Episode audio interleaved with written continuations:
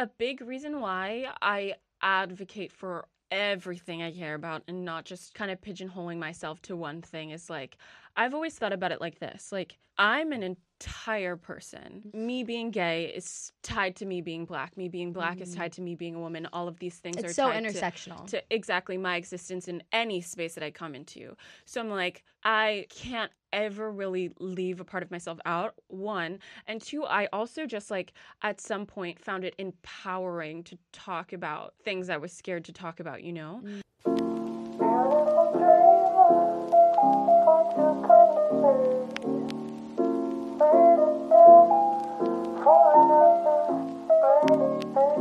I see people working towards the good of a greater planet, a greater ecosystem, and a greater structure of equality for us all to exist in, I feel so, so deeply inspired. And how can we all tap into this energy while also taking care of our own minds and hearts and mental health in the midst of how hopeless the future can sometimes feel? How can we begin to take action through that?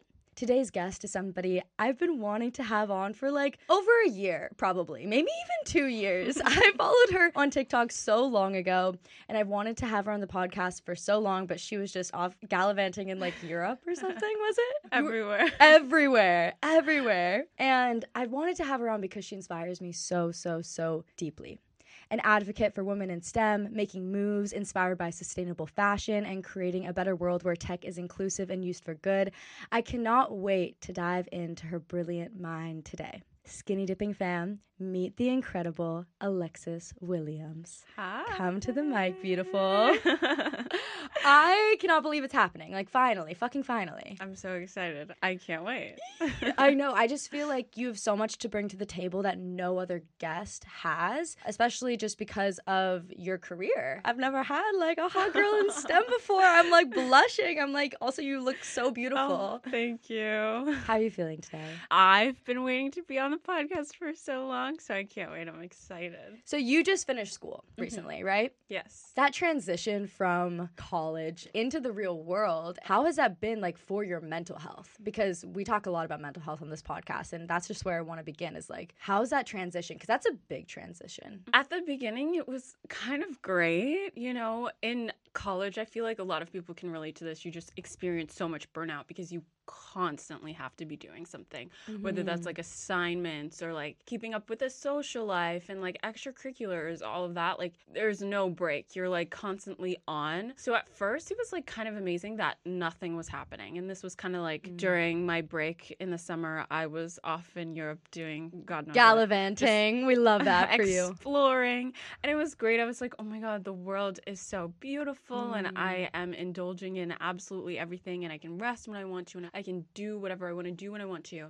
And that kind of break that I haven't experienced before in my life, because mm-hmm. I've literally been in some kind of schooling School, yeah. my whole life and even in college in order to get a major mm-hmm. in engineering, but also a minor in something else because I wanted a minor as well. Mm-hmm. I had to be in school all of the seasons. So Wow, even summer. Yeah. So wow. fall, winter break, spring, summer. Non-stop. Of course you're gonna be burnt out and so burnt out. And I so deeply understand that because I'll actually look back because now it's been like four years since I've been in university and I also was a very high achiever in school. Mm-hmm. And I look back now, like farther removed, you know, like you're first getting like the taste of everything now and finding like perspective in your experience. But looking back to like four years ago, I'm like, I could never go back back to school again first of all. And second of all i just like can't believe like how intense everything was. Yeah. like i don't think i've ever been so stressed out in my life from the time that i like started high school to like no, dropped literally. out of college. And i like literally can't even understand how i used to function. Now i'm like i need eight hours of sleep minimum.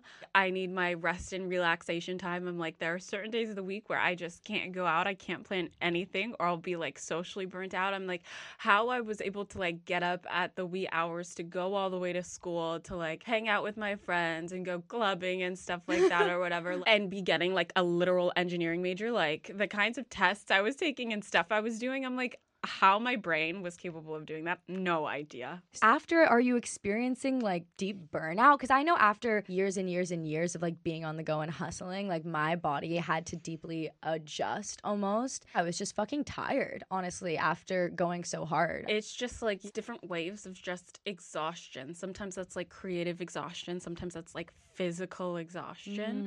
Mm. But I'm like, whoa, I feel like I've used like so much of my brain capacity at such a young age that I'm like, I don't know how to function sometimes. like you I'm, just want to so chill. tired. I just started to be like, I just want to chill. Yeah. And then you feel guilty for feeling like you just want to chill. And like, Mhm. especially going to like the school that I went to and the path that I chose to study in particular, like, there is so much like that feeling of competition. Mm. And it's sometimes hard to just feel like I can let myself go and not compare myself to other people when Mhm. that's what I've been surrounded by at all times. Like people are Mm. always constantly flashing the cool things that they're doing and stuff like that. And I'm like, but are they happy? Are they well rested? Are their minds in a good place? Are they Of feeling course. fulfilled? Like those are the things that I just have to like remind myself of anytime I want to like compare myself.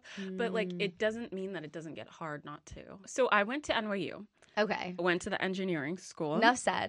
I studied something called integrated design and media, which Mm. I describe to people as engineering core Mm. with art fundamentals. Okay. So it's like we have to take all of the same engineering core classes, but we get to put a little art twist on it. So my Mm. concentration was specifically in web development, so Okay. coding websites is my thing, Okay. and then sound engineering actually. did you feel like in those fields of study in your classes like you had maybe a little bit extra to prove or like not that you had extra to prove but you felt that way Mhm. because it's such like a male dominated field Well, absolutely. I think my whole identity sort of comes into question when I was walking into these kinds of rooms, especially just in uh, the engineering core classes in general. Like, if I walked in like this, immediately a professor's going to be like, oh, she's stupid. Like, just because I'm a girly girl. and looking hot as fuck like yeah, like this is a problem within the engineering field. I think definitely like the equation of caring about your appearance to not being smart for some reason Mm. because you're spending extra time on what you look like instead of maybe what you can produce,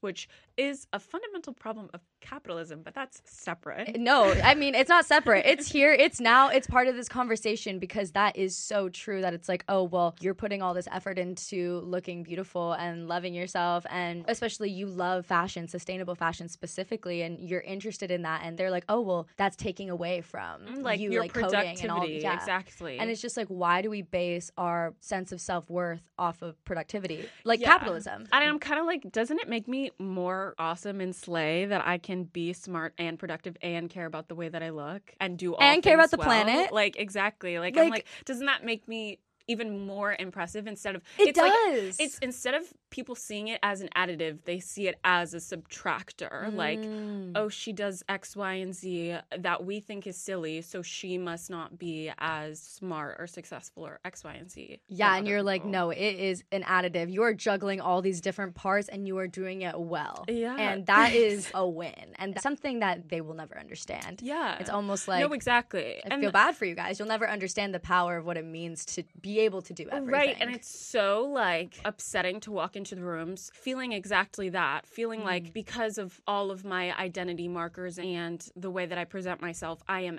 extra powerful of a person, Mm. but having people no matter how much you prove yourself Mm. believe that you are less than because of those things. And that's why like at the beginning of my studies, I took it really hard, like Mm. people looking at me and automatically assuming that I was stupid. And I like pushed myself. And I'm glad that I pushed myself. Like I made great grades. Like Mhm. I showed everyone that I was smart, like as smart as I thought I was and smarter than they thought I was. But I sacrificed a lot of things to do that. Mm. Like my mental health, there was a period of time where, you know, I was really s- struggling with being sexualized in different rooms. So Mm. it like took a little swing at my confidence and like the way that I Mm. felt like I could present myself and stuff like that. And it made me feel not good about myself. Mm. And I just didn't think that it was fair after a while. And it's not. And it's not fair. Totally. And so what would be the advice that you would like give to your younger self? Yeah, a huge thing that I had to learn is doesn't matter often what you look like. People mm. just based off of like my race or my mm. gender or my sexuality, they're just going to think certain things and I can't do anything about that. You know what I mean? Mm. And I think the sooner that I realized that it wasn't anything that I was in control of. Like it's totally their thoughts and their ideologies on these big conversations that we're constantly having in society about misogyny and all of these different things. I can't do anything about that. So mm. I could decide to be less of myself to mm-hmm. make them more comfortable when in reality that's not going to change anything about what they think about me. Or I could be fully confident in myself and make myself feel good. and be more you and, Exactly. and just live authentically to what it means to be alexis and Right. just shine in that own way and i feel like when you put that spotlight back on you it's just like putting the blinders on and being like people can think what they think i'm gonna keep being me isn't alexis literally just so amazing okay this isn't an ad but this is very important it's about the soul in progress community which if you don't know about it it's basically a place for us skinny dippers to come together and create soul show media we talk about our healing, our mental health. We have workshops. There's exclusive resources for breath work, meditation. I just posted a really great eight minute meditation for connecting to your highest self. It's so good. And there's just so much. And I wanted to give you guys a special offer for, I guess, Black Friday, Cyber Monday. I don't know, but basically, it's really for you guys. I just want you guys to have another opportunity to get in at a lower price forever. This isn't just a one time thing. Once you get in at this price, it is yours. So it's 30% off. The code is going to be Cyber Week. It's going to be linked below. The code will also be below. Sign up for the Soul in Progress community now. And also, if you don't want to do that, but you want to still like, you know, show some love, show some extra love into me to the podcast, click subscribe on whatever you are listening on. It really means the absolutely absolute world to me, honestly, um, because it allows other people to see skinny dipping. And yeah, so hit subscribe on whatever platform you're listening on and join the Soul in Progress community below. I love you guys. Let's get back to the episode. Thank you for being patient. Like, Yeah, and I think it's something that I hope that like young girls really start to learn is that they can't associate their personal actions with the entire ideology of things like misogyny. Mm-hmm. Like what you do personally has nothing to do with what guys think of you because of a mm-hmm. structural concept. Mm. You have to like take that agency to be you outside of those things. You know what I mean? I know exactly what you mean. And that is like just deep snaps right there because that is also what I want, especially for the younger generation that is rising, for them to truly do things for them and not because they think people are going to treat them a certain way or perceive them a certain way. Because when we focus on the perception of others and how they feel about us and what they think about us, especially when it doesn't have anything to do with us because it's deep fucked up structures and, and Mhm, systematic exactly. fuck ups that have been passed down throughout fucking generations. It's just like people lose themselves. You know, you just mm-hmm. lose yourself trying to please everybody. So I think it is so important what you were saying to just continue to focus on what makes you feel most you despite everything else. But also I feel like that's easier said than done.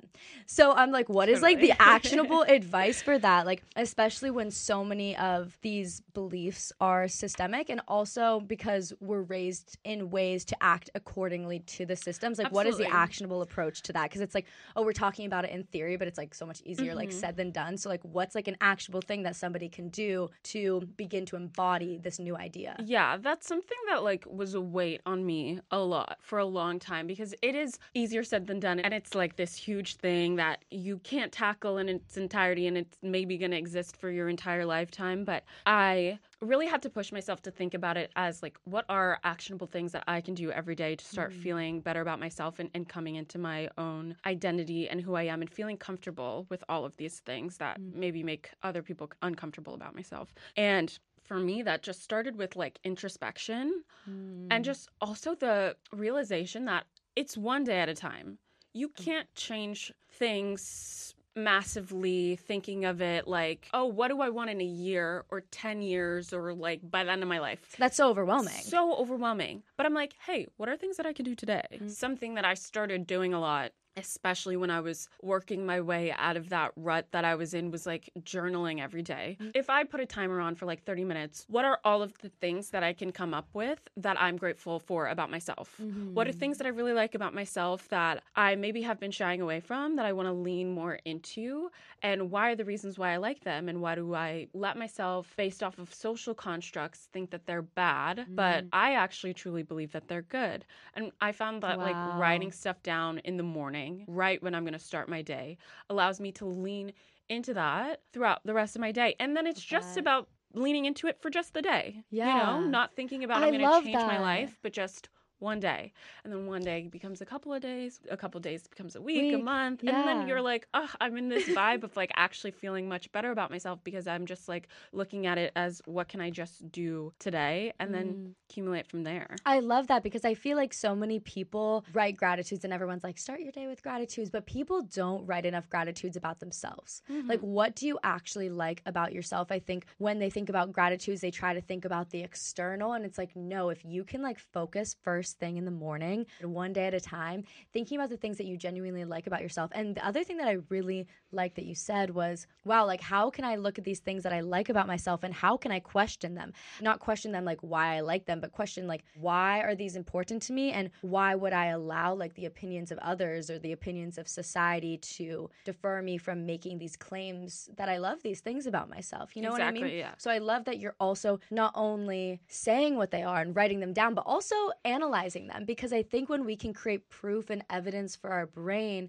to really like lean into the things that we love about ourselves, it's going to say, okay, I'm understanding it. Because I think people are like, oh, well, if I just like tell myself that I love myself every single day, then eventually it'll happen. And like, yes, maybe it will, but the faster way to get there and the more efficient way to get there is to create proof and to create evidence Mhm. for your brain to be like, okay, but why are these things that I like about myself? Mhm. And when they're challenged, because they're going to be challenged by outside ideologies, when they're challenged, how can I come back to, well, the reasons why? And like that meets that and it challenges the challenger. And it says, exactly. okay, well, I've already proved it to myself. I've already developed the evidence. So I like that you also analyze Absolutely. it. I think that's like, so powerful. Yeah, you're creating a bank in your mind about how you feel about yourself. So that way, when other people come and challenge it and it feels like this attack, it's like, wait, I've already thought about this. yeah. I've already come up with a million reasons why I love this about myself. So there's nothing you can say to me that's going to make me change that, which I think is so powerful. and so actionable. This is why I love asking about the actionable advice because we bring things up and we're like, oh, we can talk about them in concept. And also, when you've experienced them yourself, it's easy to bring up the concept, but it's like, oh, no, you've actually learned this concept and developed this self concept through actions, Absolutely. through taking the steps. Yeah. So tell us a little story that I saw on your TikTok. You've really come up on my For You page a lot and also on my like friends and following. And I think it's because I just love your videos and I always like watch them all the way through. genuinely. Like even if I don't comment, like I'm always supporting you. Like I don't even know you, but it makes me emotional. Like, no, it does a little bit because I feel like I followed you for so long and I'm always like, I so deeply resonate with everything that you say and also the way that you say it. Like the way that you Thank say it, you just stand up for what you believe and you just do it in a way that is like so legit, no bullshit, but also so graceful Thank at the you. same time. And it's just like, it's so good. I'm obsessed. So I was watching this video and you were talking about how you turned down a big tech job potentially for something that aligned more with your values and the world that you want to create. Can you tell us about that post grad job situation and how you made those decisions? What's the tea? in the engineering world, there's this acronym that people use all the time, especially around job recruiting, early career type things, Mm-hmm. because it's like the holy grail big tech companies to work at. Okay. And I personally think that this needs to be changed because things have shifted so much. But the top ones, it's called FANG. So. Fang. it's Facebook, Apple, Amazon, Netflix. Like, why is Netflix on there? I don't know Why is Netflix and on there? Google. That And used Google, to, okay. That used to be like the top ones. I would say that it has to be different now, but that's the acronym everyone uses, so it's flashy and whatever. like these are the coolest places to work Right. and they're just doing it all and like okay but like, I'm sure you've true. seen like on TikTok, like come with me on a day to work at Google. Look at my Yes, snacks and my uh-huh. bike and my Yes. equity in the shares of the company.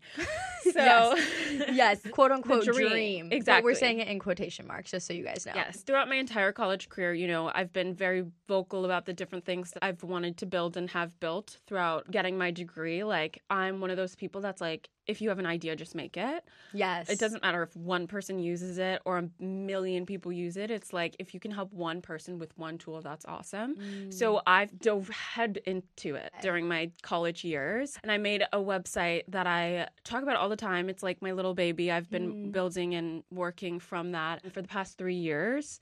I think that's like when I started following Absolutely. you. Did it go So- crazy viral? Yeah, that's Okay. kind of like what put everything in motion for me. It's a website called PB Resources. Yes. And it started as a police brutality Mhm. toolkit during the height of the Black Lives Matter movement, Yes. sort of during 2020, during quarantine and everything. Yes. Oh my gosh. At the time that I followed you, PB Resources. Yes. Yes. Okay. hmm Okay. So yes. ever since then, I've basically been building out resources. It's basically um, different automated tools for people to get in touch with the social justice movement, Mhm. and it especially is a place where people can start doing things around the social activism world who have never even thought about advocacy. So getting Mm. in contact with your politicians, learning how to register to vote, all those types of things. I love that. Making it so accessible, Yeah. literally being like, you don't even have to think, I did it for Exac- you. Which is what people deeply need because, Yes. I mean, everyone just gets caught up in their own world, No, in their exactly. own lives. So to be like, you don't even have to think, I did it, I put it all here. Okay, so that's exactly the thought when I first made it. I'm like, no one has an excuse not to stand up and do things and fight for what they believe in because I made it so easy. you I made it so easy. That was literally exactly my line when I first started making those TikToks that blew up. I'm like, no one has an excuse because I made it so easy and I did all of the emotional and physical labor. So no one has an excuse. I was being so insane about it. As you should also, though, because it is like such a call out for people. It's just no, like, absolutely. well, if it's so easy and you say that you care, Care about, about these this. things, then like do something about Exactly. it. This podcast is sponsored by BetterHelp. It is so important to take care of your mental health even extra, even more during this time of the year because old karmic relationships are coming up with your family or old triggers from your childhood are coming up around the holiday season. There's stress around, you know, even like there's lots of like food trauma related to the holiday season or there's just this feeling of like unworthiness, like things that are not our truth that are coming back up again from the past. It's coming back up again from the past because it wants to be healed. And during this journey, it is so important that you have a professional along the way to help you move through these tough emotions because this time of year can just be a lot. So, therapy has absolutely changed my life. I don't think I would be where I am with the podcast, with my life, with my relationships, if not for therapy.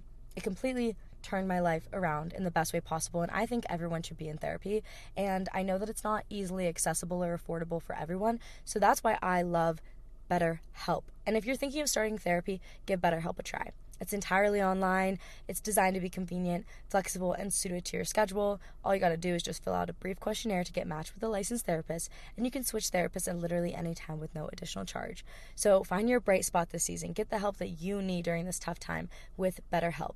Visit betterhelp.com slash skinny dipping today to get 10% off your first month. That's betterhelp, H-E-L-P dot com slash skinny dipping. Go to therapy. It'll change your life. It changed my life, and everything's going to be linked below. Let's get back to the episode.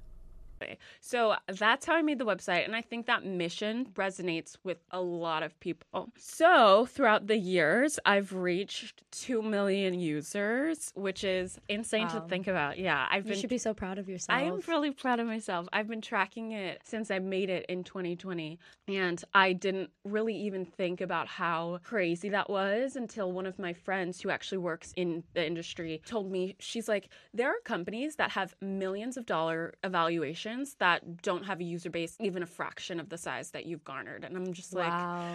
I think that that was like one of my most impressive projects, especially as I was gearing towards graduation. And I just love to share my story because I want to make sure that this is an accessible sort of path that people can follow. Like mm. everyone should know that you can learn and acquire these skills regardless of the stereotypes of who you think should be someone who's in computer science and coding.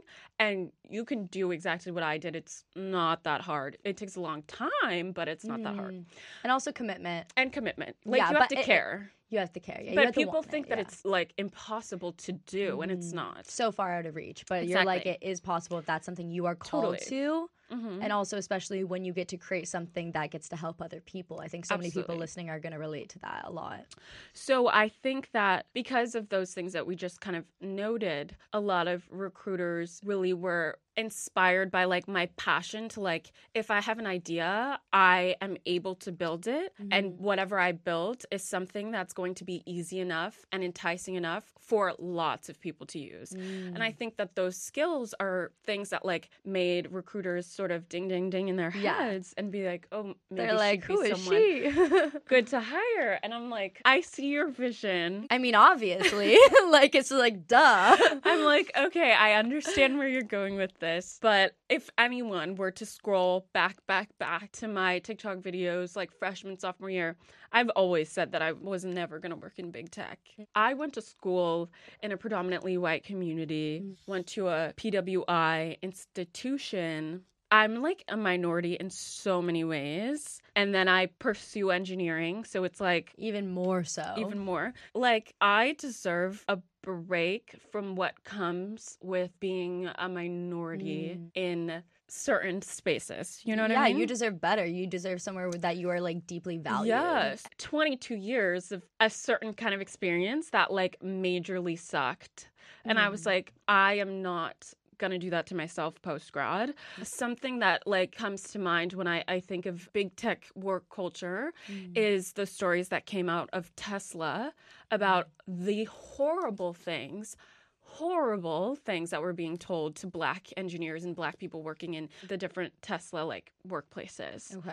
Yeah. And this is just one story and it's like a very extreme case. I want to say extreme, but I've been in these spaces. I know that I can be that bad. It's extreme, but it's reality. But it's eh, reality, exactly. Yeah. So it's like these people being called slurs, being called all of these different things in, in, their workplace. In yes, in reference to slavery and all of these different things. And it's like, why would I want to do that to myself? And a lot of people have the argument of like, don't you want to be the person that changes the culture? And it's like, I've done so much emotional labor mm-hmm. in my mm. life and my career. I don't have to change it through that avenue. You know yeah. what I mean? Or like also in a, in a way that's like helping them at all, like exactly. helping those companies. It's exactly. like you want to like bring companies to light. Oh, I'm getting chills right now. Bringing companies to light that have been on the right path and that would never do something like that. Not supporting companies that are like, oh well now that it's in we want to change. Exactly because it's like at the end of the day like you're contributing to like the continued economic success of this company. And mm-hmm. sure you might be slowly but surely changing the culture within if you are powerful enough to do that. But you're also like at the place that it is now stepping in and supporting them from the get-go yeah and that's just not something that i wanted to do that it's i felt like job. it was my exactly not, yeah and i talk about this too a lot online like it's such a privilege to be able to make that decision financially because mm. my current job, I work at a nonprofit. It's like I take a significant pay cut doing that, but I am okay doing that. Like, mm I'm going to be fine. mm But it's like, I see the privilege in being able to make that choice. It's like, there's so many minorities that don't have the privilege to make that choice. And one of the few ways, or a fast way, to mm reach that economic agency is having to live through those experiences. And I think that's horrible. Yeah. I think that that's so awful and kind of shows just another way that society is like so cynical because it's mm. like in order for you as a minority to have success and reach economic mobility, which you have not been able to reach in previous generations mm. because of societal structures mm. that mm-hmm. change you to a certain economic class, you have to go through emotional torment. Like it's like, like emotional can, abuse. Exactly. Like, like, it's we can, abusive. We can no longer keep you from economic opportunities strictly through racism, but we can use racism as a tool to still make you miserable. Mm. And I think that's so horrible. It's so fucked up. So I was like, it wasn't even in the no. fucking cards for you. You're like, no. So you got offered, and you're like, no fucking way. Yeah. When you were getting offered potential positions, like, did you even see what that pay would even look like? No. Or? no. I couldn't do that to myself. Yeah. No. So tell us about the company that you work for and is it fulfilling for you? Yeah. you and how did that come about? It's winter, so that means it's time to get very sexy. Okay, picture this. You're hanging out in your favorite private spot in your backyard, your headphones are on, and the world around you begins to fade away. When listening to Dipsea stories, you're immersed in a vivid world where every touch, every breath, every stolen glance is felt with breathtaking intensity and it is hot and it is sexy and it is steamy. And I feel like for me to get turned on, I need to be mentally stimulated, and that's what Dipsea Stories does for me. So basically, Dipsea is an app full of hundreds of short, sexy audio stories designed by women for women, and there's new content released every single week. So in between listening to your favorite stories again and again, you can always find something new to explore. They also have soothing sleep stories, wellness sessions, and sexy written stories for you to read. And just let Dipsea be your go to place to just spice things up with your me time or Maybe explore your fantasies, just get hot and bothered, relax and unwind, or even heat up things with a partner. And I'm to give you guys a 30-day free trial and even if you like don't want to continue it, just try it out because Dipsea is honestly I'm kind of obsessed. I'm sorry. I really am. It's really sexy and I just love it. Like my Scorpio rising, my Scorpio Mars is like mm, that's hot. So, Dipsea is going to offer skinny dipping listeners an extended 30-day free trial for a limited time when you go to dipseastories.com slash skinny dipping. That's 30 days full of access for free. We love free things. When you go to D-I-P-S-E-A, Dipsea, stories.com slash skinny dipping. Dipseastories.com slash skinny dipping. It's also going to be linked below. Try your free trial now. So, I work at a nonprofit that offers programming to gender minorities and mostly young women opportunities to learn about computer science, 13 to 18 years old. So, really in that young so adult good. area. Yeah. That's so, amazing. the idea is really to try to intervene before, you know, young people reach the point where they already have it dispelled in their mind that they can even pursue a career like computer science. Mm-hmm. And so, something that's really awesome in particular about my job is that we work with companies to help with the hiring process. So the idea is Mm. that we can give them really qualified, diverse candidates for really early career opportunities like internships Mm. and apprenticeships, stuff like that, so that they have no excuse to say that the pool is not diverse. Yes. And that the people that they have to pick from is not diverse. We're being like, here. You're doing the These- same thing again. I'm seeing this like theme of like you're like I'm making it so easy for you. Just fucking make the right yeah, like decision. there's Like, no reason to be like no because is that the excuse that they'll use? It's like the Uh, pool isn't diverse, so our team isn't diverse. yeah. So a lot of it is that it's kind of accurate, but but there are becoming less and less reasons for that to be an excuse. Yes, totally. And also, the only reason I feel like that would be accurate is because people feel like they can't be in those spaces in the first place. It's not that they don't want to be there; they just feel like they Exactly. can't. Yes. You know? Yeah. It's also so many different issues because kind of going back to the culture thing and how I try to fix that in my work life is like a lot of the problem is the higher ups. It's like, okay, so we can kind of see how it's diverse lower down in the chain, but as we go higher and higher in the company sort of hierarchy, it gets wider and more male. Mm-hmm. And a huge reason for this is because a crazy number, like over 50% of women drop out of working in these fields within X number of their early years in the career because of the mm-hmm. culture.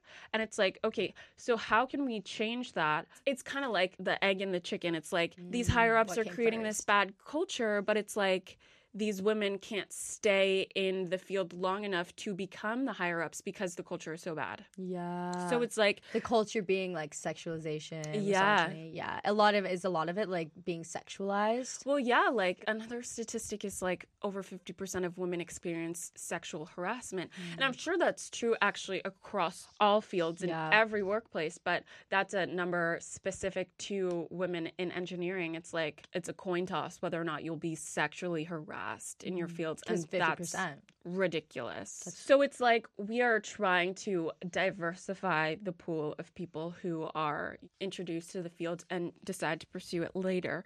But we're also trying to replicate what a good, healthy, diverse, and equitable workplace can look like. It's Be like the example. yeah, we are modeling that for other companies Mm. to say, hey, this is possible. By modeling that not only to other companies, but to the kids we are directly serving, we are giving these kids agency to say, hey, I know what a proper and equitable workplace can look like, and that's what I'm going to demand from my employers. You know what I mean? At a young age, because when it creates that standard, it will eventually create the reality because they won't be able to Yeah. accept anything. Well, we already kind of see that with Gen Z across all fields. Yeah. Like we are demanding things within the fields of like sustainability, mental health. It's like mm-hmm. no, we care about like what our expectations are in the workplace, and like we are the ones shifting that culture. So the mm-hmm. more that we give these younger and younger generations the agency to say, "Hey, this is what I expect, and this is what's unacceptable," the more mm-hmm. that we'll see these cultures kind of shift. Because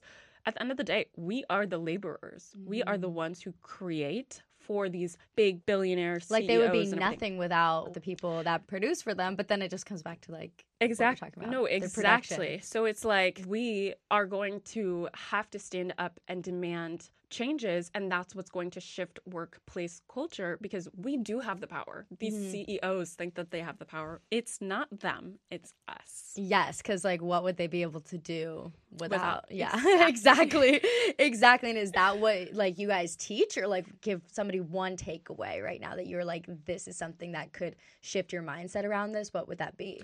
Yeah, absolutely. We just teach these young people that what they have to say is important through many mm. different things. Like the biggest reason why I was able to even make my website PV Resources is that I learned how to code websites and learned web development going through that program. And so much of the program highlights social good in tandem with technology, but mm-hmm. not just social good, but any of your passions. So it's like mm. you can create anything that comes to mind. And I think that's also a big part of why a lot of people aren't interested in computer science. It's mm. like they think that it's only like numbers and math and uh, kind of lame. But it's creation. But it's creative. These, I really never thought about it like that. Yeah. So this is a big mindset shift for me. Yeah. I'm like, wow, that it's so true. You can create anything you want. Yeah, it's like I think it's really actually helpful for everyone to understand or take a class or know a little bit about computer science because mm-hmm. at the end of the day, it's really just problem solving. And yes, some of that problem solving is done with math, but a lot of it is like logic. Mm. Like a fundamental computer science class is like logic and problem solving. Mm. And that's just such an important way to shift like the way that you look at things. And that's the mm. reason why i'm able to make websites that so many people are and feel like they can engage with. It's mm-hmm. because i'm thinking like hey here's a problem. And like what's the mm. most efficient way to get at a solution? And that's what computer science is. Wow. Wait, I literally love that because it is so creative. Like Yeah. it's like almost like an art form.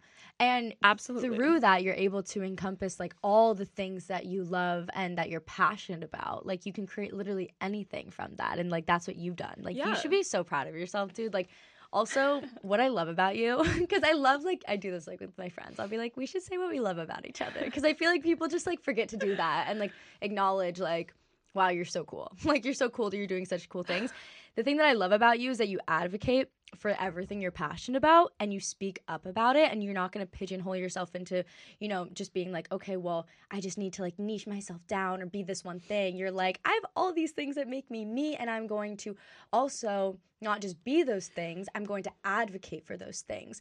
And I love that you're also inspiring young people through your job now, which is so amazing to also follow in those footsteps of knowing that their voice matters. And I feel like that's something that, you know, people our age also are just like deeply struggling with. So to get that mindset in, mm. that shift in at a younger age is going to be so impactful for all of our futures. I don't remember any of that even being a conversation or being something we talked about in school when we were younger is like empowering our voices, making sure that we can speak up and be heard. It was actually the opposite. It's like, well, fit in line, like go stand in line, Absolutely, you know? yeah. So, like, what's your advice to people who are also passionate about many things in their life and want to advocate for them, but maybe they feel scared, they feel fearful, maybe they just like don't know if like their voice matters or like they feel held back when it comes to speaking up? What is your advice? Like, have you just always been somebody who's very vocal, or is this something you've come into? Oh, that's a good question. Okay. For starters, I think like a big reason why I advocate for everything I care about and not just kind of pigeonholing myself to one thing is like I've always thought about it like this. Like I'm an entire person. Me being gay is tied to me being black. Me being black is mm. tied to me being a woman. All of these things are so tied to- intersectional. to exactly my existence in any space that I come into. So I'm like, I can't ever really leave a part of myself out. One. And two, I also just like at some point found it empowering to talk about things I was scared to talk about, you know? Mm. That's part of how we even normalize these things. Mm. There's a reason why I was scared. And cour- yeah. talking about that is part of how I can deconstruct that fear for someone else. You know? wow, totally. And also create more confidence within yourself, I Exactly. think, too. And I always talk about bravery as being scared and doing it anyway, especially like being on the internet. I'm sure, like, I don't know if you get this question a lot, but I get the question of, like, how do you even like put yourself out there, like, or say how you feel? That's so scary. And it's just like, it's not that I'm not scared. like it's not th- like it's not like Yeah, or like for example like true. I've like learned how to surf in like the last couple years. Like that was my COVID project, and I like was so scared like of the ocean of the waves. Like I was so scared. Or I've been really working on like safe cliff jumping and things like that. Saying safe because I'm very careful when I let somebody else jump first that knows what they're Oh, doing. Fair. But things in those moments, even physically, it's like I'm like scared to do those things, Mhm. but bravery is just doing it anyway. And then afterwards, it feels good. It feels good to catch Mhm. the wave. It feels good to jump off the cliff. It feels powerful. It feels empowering. And it's the same thing with speaking and saying something that you're afraid to say is like, oh, you're still scared, but you just do it anyway. And when you do it anyway and you have that bravery, then you find more confidence. And then you yeah. realize it feels good. Yeah, do you feel like that feeling of knowing that you're helping others and that it also feels good to say how you feel? That's what keeps you coming back to continuing to speak up? Or yeah. I mean, I just have been empowered by my previous experiences Mm, so much so that it's so easy for me to speak up and Mm. continue to keep speaking up. When I was younger, I obviously still had all of the same identity markers as I do now, and mm-hmm. I had to experience horrible things Mm. then. And like for my own safety and my own self-preservation, I had to speak up. Like from such a little age, like had to deal with like racism in the form of like death threats. That's as horrifying as, As a gets. child. As a child. And it's like, you know, having to go to the police station and show them a message that I got and be, trying to get people to Mm. understand that racism is a real threat, a real violent physical threat as a child to adults. That's the scariest dynamic I've ever had to experience in my entire so life. scary. Ugh, I get weird hate comments all the time, and like people are weird and rude and gross and disgusting, and racism and misogyny and all of that stuff still comes into fruition in my life to this Mm. day. I don't have that fear. I had Mm. to go through the scariest bit of it when I was a child. Mm. It's like anything that I could experience. Like how old is a child? Also, if you don't mind me asking, like probably like nine, You're eight, nine. a child. Like it's like I'm barely conscious, like I'm just coming into like my self-consciousness, like just barely understanding what it means to be a girl and what it Mm. means to be black and it's like you are faced with the scariest things a person can be faced with. So it was like out of necessity. Exactly. I think a lot of black kids specifically have to get over that fear really quick or you Mm. literally cannot survive. It's so scary the things that you go through and if you don't just get over it and advocate for yourself, which sucks that I even have to say that and that anyone has to go through that, you will be like crippled by the fear that is created by this society. Being so frank, I don't even think that anyone is frank enough about that. Like that Mm. fear is crazy. So it's like as an 8, 9-year-old, 10-year-old, I already had to get over that. Mm. I'm almost fearless at this age and to this day Mm. because I'm like, I already did it when I was a child. Yeah, like you didn't have a choice. Like there was no choice. For that, I'm like, it's sad and it's horrible That that, anyone has to go through that. But it's like almost a testament, once again, to like how strong and powerful and how capable of overcoming kids like me are. You know what I mean? Mm. It's like, sure, I can So have pity on myself, but it's also like sometimes I'll want to sit back and be like, dang, like that sucked. That was awful that I had to go through that. And that's true. And I'm Mm. so powerful because of it. Like, I'm so confident and courageous because of it. And that is so cool. Like, Mm. I am so into that. I'm like, that is a horrible thing that we have to go through, but I think it's uniquely special that it can make us better. It Mm. can make us better advocates for ourselves and our communities and the people around us that exist within our communities, but also outside of our communities. I think that's Mm. why Black women specifically have been at the forefront of so many social justice movements because throughout history. throughout history, no matter who the group is, advocating for absolutely everyone because we are so emboldened and empowered by our own experiences. And I think that's so uniquely special to us. So Mm. that's like the And silver lining. No, I love that. Do you feel like that's why you do what you do now? Yeah, I think that like it makes me uh, uniquely good at what I do. Mm. But I, I would hope that I'd Makes still you be really this good at what you You're really good at what you do. Thank you. Are. you. You are. Thanks. And like also just the way that you see the world, like it's just brilliant, truly. Thank you. I'm serious. Like, I don't know. I feel like I just am getting so many chills right now with everything you're saying. Ugh, thank you. How does it make you feel? How do you feel right now? Like reflecting on everything that you're talking about. I just like can never just not have that drive to like keep doing more, keep doing more to make the world better. I'm just like the more that I reflect on the way things are unfair and Mm. unequitable, I'm like, but I gotta keep keep moving. I gotta Mm, keep not getting stuck. Yeah, and moments like this are beautiful because we need to reflect. If we Mm. don't reflect, we can't move forward because we don't know what we've done. And that's Mm. so important, but it's like you have to use that as fuel. You have to use that as passion to even if I can't make it better for myself in my lifetime, I need to make it better for someone else, even if it's just a little bit. And that like means something to me. And I feel like that's such like, a common theme throughout our generation too, where it's like that balance between knowing that systemically things are fucked up and like feeling that hopelessness, but needing to transmute that into action and passion, like you were just saying. I feel like people can get stuck in the hopelessness, you know? So like how can you transmute that and transform that into action and passion and being like, no, like we need to make the world a better place for Yeah. future generations, even if you don't even get to experience it. Like Yeah. that's so beautiful and selfless, truly. Well, I think that's something that I think a lot of people are feeling around climate change, actually, specifically. like, yes, that's totally. so massive. I think that's like the overarching feeling that everyone says when they think of climate change. It's like, it's too big of a problem. I can't do anything about it. I feel hopeless. Totally. And I get that in my DMs all the time because I also just deeply care about like the environment and environmental advocacy and asking me like, well, like how do we like take action because it feels like so big. Difficult. Yeah. Like it feels like hopeless, you know? Mm-hmm. It's like feels overwhelming.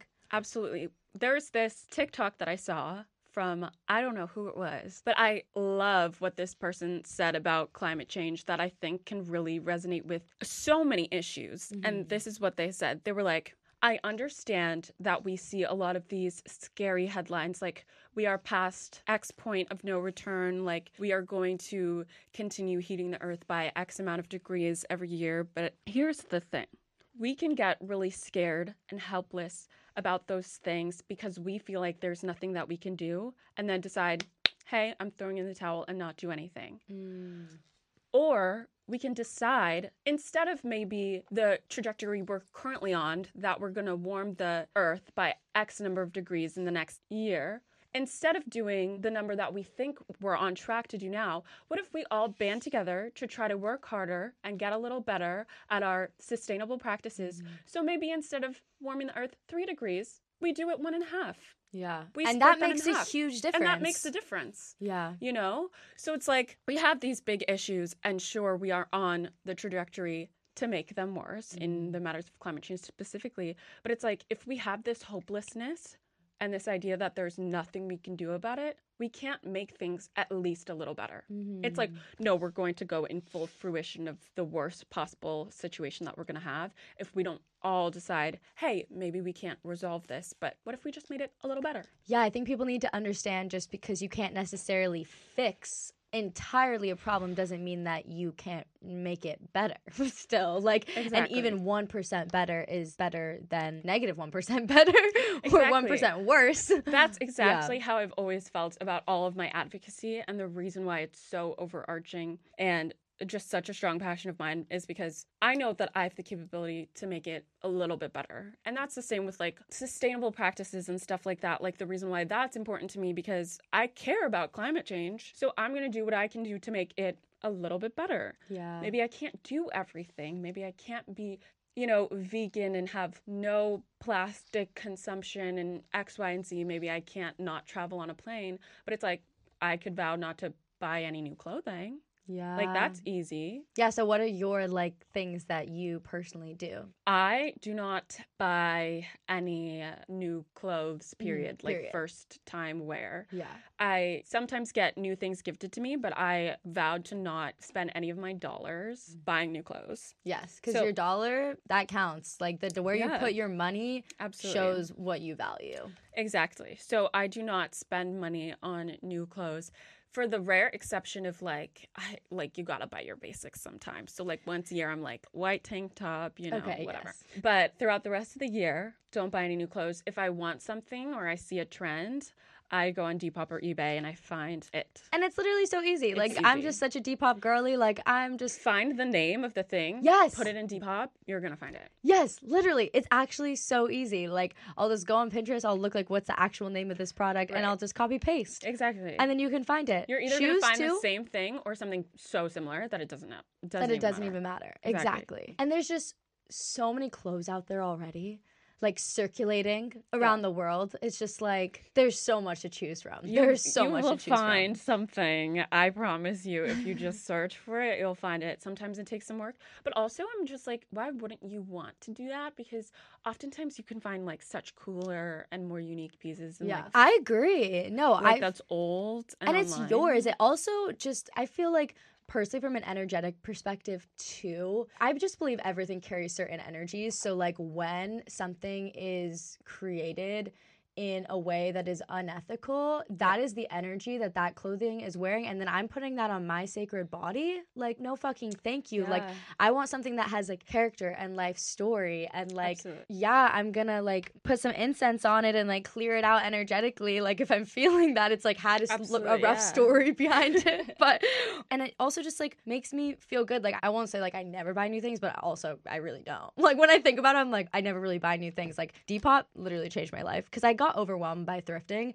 My ADHD mind like gets really overstimulated that's so and fair. and I would like go to stores and I'd be like, this is so scary. I can't find anything. And now my head hurts. And now like my eyes are like looking at everything. And I just feel like I'm taking in way too much information. Like that's how I would feel. Absolutely. Like now I go in with my headphones and like if I go somewhere that's like decently organized and I can figure it out. But I'm like Depop and you were saying eBay and Etsy too, right? Like there's so many different yeah, ways for us. Like so many different apps. Like it's crazy. and like it's so much more affordable too. So it's like Mhm. a win-win on all aspects. Absolutely, and you're supporting like people instead Yes. of like massive companies. Like from a standpoint of me advocating for everything, I'm like, I like this so much better. Like I know who I'm buying from, I know what I'm getting. I'm not buying anything new. I'm supporting a person that is living, breathing. you Yeah, know? it's an all-around win. Like, and it's such an easy way to switch out unethical fashion for sustainable fashion. It's just like buy secondhand. Just buy Yeah. secondhand. Like, I think people are like, oh, well, I'm gonna like spend so much money to get this like sustainable piece from this company, which like that's great, but like not doable for everybody. So Absolutely. buy secondhand, Mhm. and it's just such an easy switch. And I also like it's think so easy. even sometimes with like the decision to buy more sustainable pieces from X, Y, and Z brand that is a little bit more expensive, I'm like it does push us to be more considerate about what we're spending our money on. Mm. And it does help us curb a little bit at least Mhm. overconsumption. So if you're buying this more expensive sustainable piece, maybe you're not going to buy seven tops from Shein. So maybe you're going to buy something that you're Mm-hmm. Not going to wear over and over and over again. Exactly. Instead of like these cheap stuff that's going to sit in your closet and like we're over consuming, you know? Culture has a huge problem with that in general and Mm-hmm. why I push so hard for people to thrift and find these unique and cool pieces that you can wear over and over and over again and not get sick of. Mm. It's because we are buying too much stuff. Period. Honestly, I can't believe like anybody still buys from Shein. If I have like one flex, it's that I've never even looked at the website. When I see like the people on TikTok still that do like the massive Shein hauls, I feel like bewildered. And No, it blows my understand, like, mind. some people don't know how bad it is, or some people are not fully informed. But I mean, I feel like How can you not be fully place- informed? Yeah, it's like all out there on the internet. It's like people are literally like being like abused and in, in like abusive situations. Like I just don't even understand how somebody could feel okay buying like a two dollar top knowing that like a child had to suffer. Like I literally don't get it. Like No, it actually blows my mind. yeah, and, And I've had to like, talk to friends too and be like, "Do you understand?" and like my friends that I have talked to, like as soon as I've told them once, like I don't know if they've never bought from them again, but I've never seen Yeah. them wearing it again. Or maybe they just didn't tell me. I don't know. But it's like I don't even want to surround myself Yeah, personally with people that wouldn't also believe that. also like part of it is just like showing people that there are other alternatives that are easy. Like, Mhm. I understand a huge draw to fast fashion companies and websites and stuff like that is because of its affordable price point. But I'm like, thrift yeah, it's affordable. It's affordable. It's- I I don't think that's like super an excuse or just like, yeah, it's not. I love to just be like, here, let me offer up this alternative that I know will work for you. Like Mm. I've had friends of mine come up to me and they are like, I know that you talk a lot about sustainable fashion.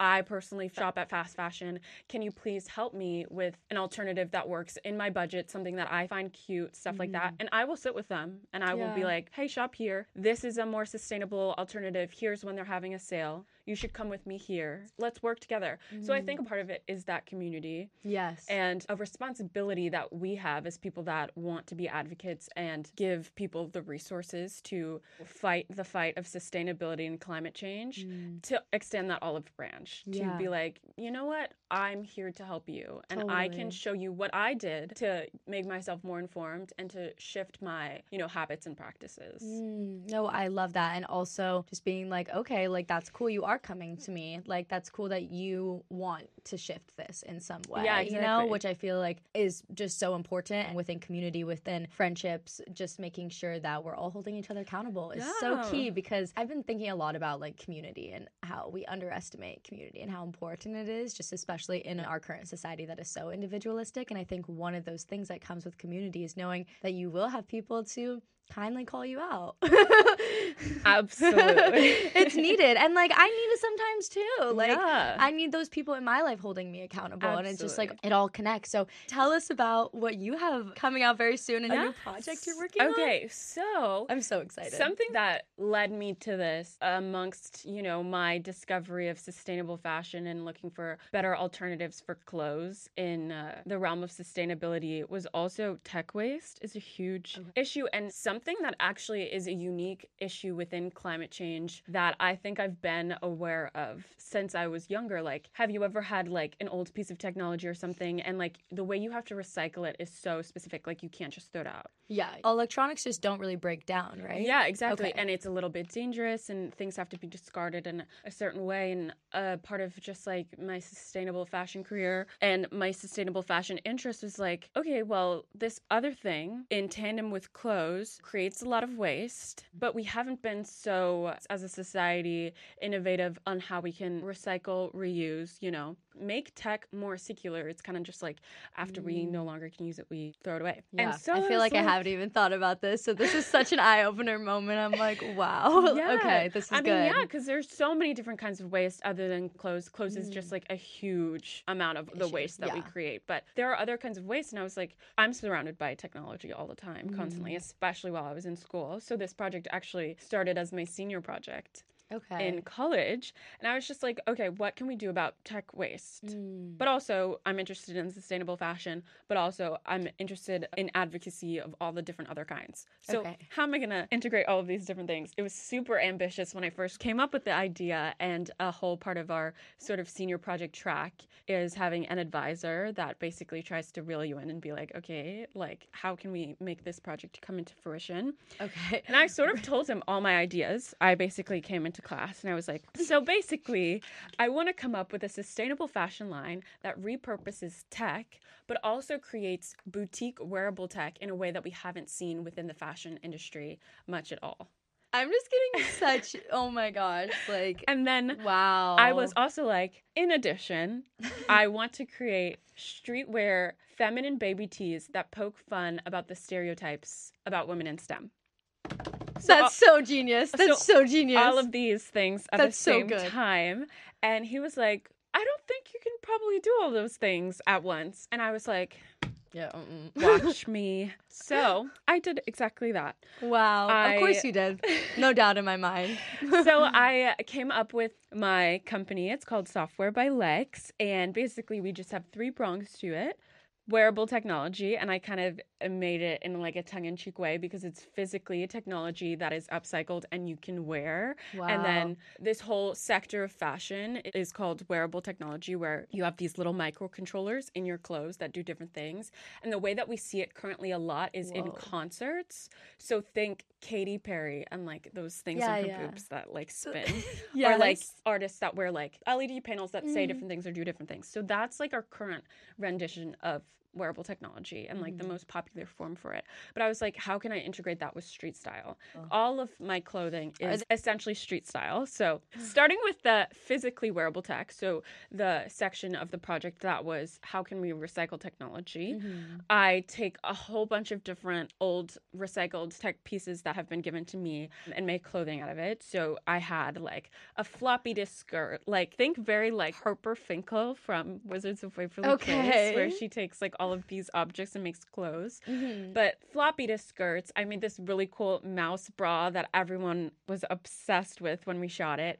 And I made a keyboard skirt. So taking all of these little keys from old recycled keyboards and making them into this really cool mini skirt. Are you like physically making these yourself? Yes. You're not like going to someone and being like, "This is what I want." Can you- Nope. nope. You're like doing this with your hands. Mhm. I taught Wow. myself. I made everything myself. And it's truly really wearable. So that the idea is that in the near future, I can rent out and loan to uh, magazines for editorial Mm. pieces, artists, stuff like that. Because they're such one of a kind pieces. They're so awesome, if I do say so That's myself. so cool. So that's the wearable tech side of the technology and clothing intersection. Mm. So the whole idea of the entire first collection was really diving into the experiences of young women in STEM. So a Mhm. lot of those pieces that I just described, like the floppy disk skirt, for example, on the little section that would have been used to describe what is on the disc, like it literally has two lines and a piece of paper on every floppy disk that were sold back in the day, so people could like label them. okay. I wrote statistics about the adversities that women in STEM face. wow. So that's something that was on these pieces. That's so fucking. and then cool. Moving into the wearable technology, the first piece that I made was this jacket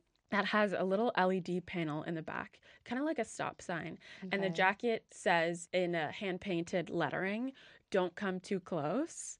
And it has thermal handprints all on the jacket Oh wow. uh, kind of representing that 50% of women Mm. that get sexually assaulted during Mm. their course of, you know, exploring the engineering field. Yeah.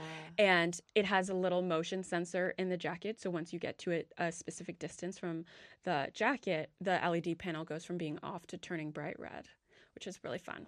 Wow, that's so powerful. Like you didn't have to explain that to me. I got the message right away. Like as soon as you were like the handprints, I was like, Yeah. damn, it's the statistic. Like Mhm. and that's so amazing. Like that it literally speaks for itself also, you know? Yeah, yeah. So it's just a bunch of different pieces that do things like that. Okay, and what about the baby tees? And then, okay, so the baby tees were really fun to make. They're basically tees with little tongue in cheek slogans. That's really popular in um, streetwear culture right now. And I was like, Mhm. how do I make this twist?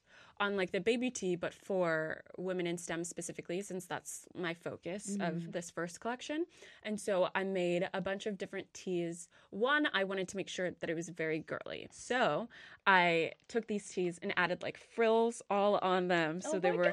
Super feminine and I I wanted outright to be like no this is going to be about engineering but it's also going to be like completely me which is girly and feminine Mm. and cutesy. So that was my first step. But then I also came up with the little slogans that were on the t-shirts. Mhm. One is this is what an engineer looks like and I just Mm. took pictures with all of my friends who are girly and just frilly and cute Yeah. just like me wearing these tees. So just like the mixture of that visual Mm. being like hey this is how I'm changing what the face of engineering looks like was so important to me. Wow. And then I added like fem in STEM, so like Mm. feminine queer woman in STEM. Like everyone loves that, and it, it is such so a cute. It's a cutesy one, but um, I have one that I haven't released yet, or I haven't shown any visuals of yet. But we're gonna do Hot Girls Code. Yeah. So I just and hot girls do code. Hot Girls do code. So I'm just like, Is this something that eventually people will get to Yeah. So buy? in this very moment, the pre-order form is out. So you hear that, guys? That's- so that's- go oh sign up. gosh. But like a huge part of the whole mission is sustainability. So it's like I want to be very careful in um, knowing exactly how many people would be interested, Yes. so that I can get exactly that amount of product. Yeah. So it's been like a slow but steady process, but coming soon. That like I'm so excited for real people to like have them and wear them and, and see just- people like tagging you and wearing Yeah, them. It's so- gonna be so good. I mean, congratulations. Thank That's you. amazing. Like going from like explaining the project as like just like a college thing to like Mm. my teacher being like, oh, maybe you can't do all of this stuff to like one actually I ended up winning like the best project in my department at my school for this project. So I'm like going from even my teacher being like no to him submitting me to be like you were the best one was awesome. But like it's amazing. seeing that go from all of that stuff to being real is really cool a little Yeah. scary but i'm like this is so like cool and shows just like you're really capable of anything like if you just decide to do something and do it like Mm. no one's stopping you and like this is one of the first things that's like shown me that like i have the power to truly create and bring into fruition whatever i want Wow. No, I love that. And I love seeing when people combine all aspects of themselves because I feel like that's where we find our own true unique purpose is in that combination. Mm-hmm. So that's so cool. Pre-order form is out now. So Go I mean, it I'm like, I'm not an engineer. I really want the one that's like, this is what engineers look like. I think that's just so No, hot. but also like the thing is like it doesn't even matter if you're an engineer or not. Like the whole idea, it's almost like a social commentary. Mm-hmm. The whole idea is that you could be. exactly. Like it's us deciding we're taking the mic from, you know, this stereotypical picture of what it means to be an engineer and being like, "No, I could be one."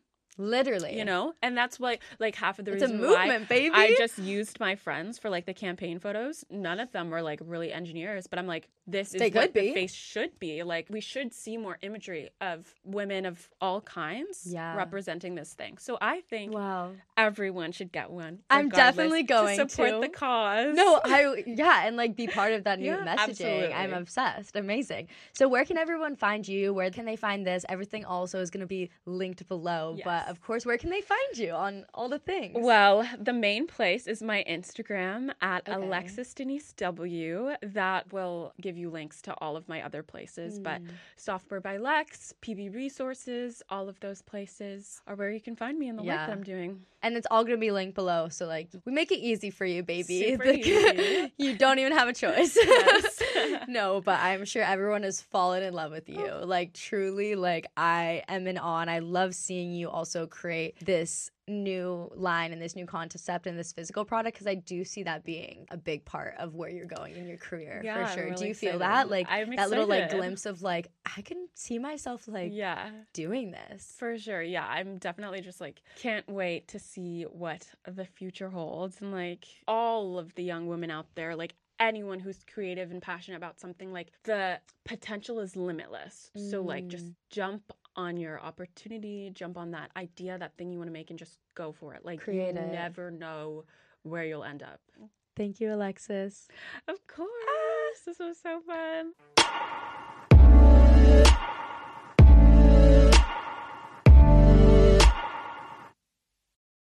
Anatomy of an ad. Subconsciously trigger emotions through music. Perfect. Define an opportunity. Imagine talking to millions of people across the U.S. like I am now. Identify a problem. Creating an audio ad is time consuming. Offer a solution. Utilize cutting edge AI. Imagine creating all that in under 30 seconds. Well, we did to create this ad. To learn more about AI in the audio industry, download the white paper from audiostack.ai.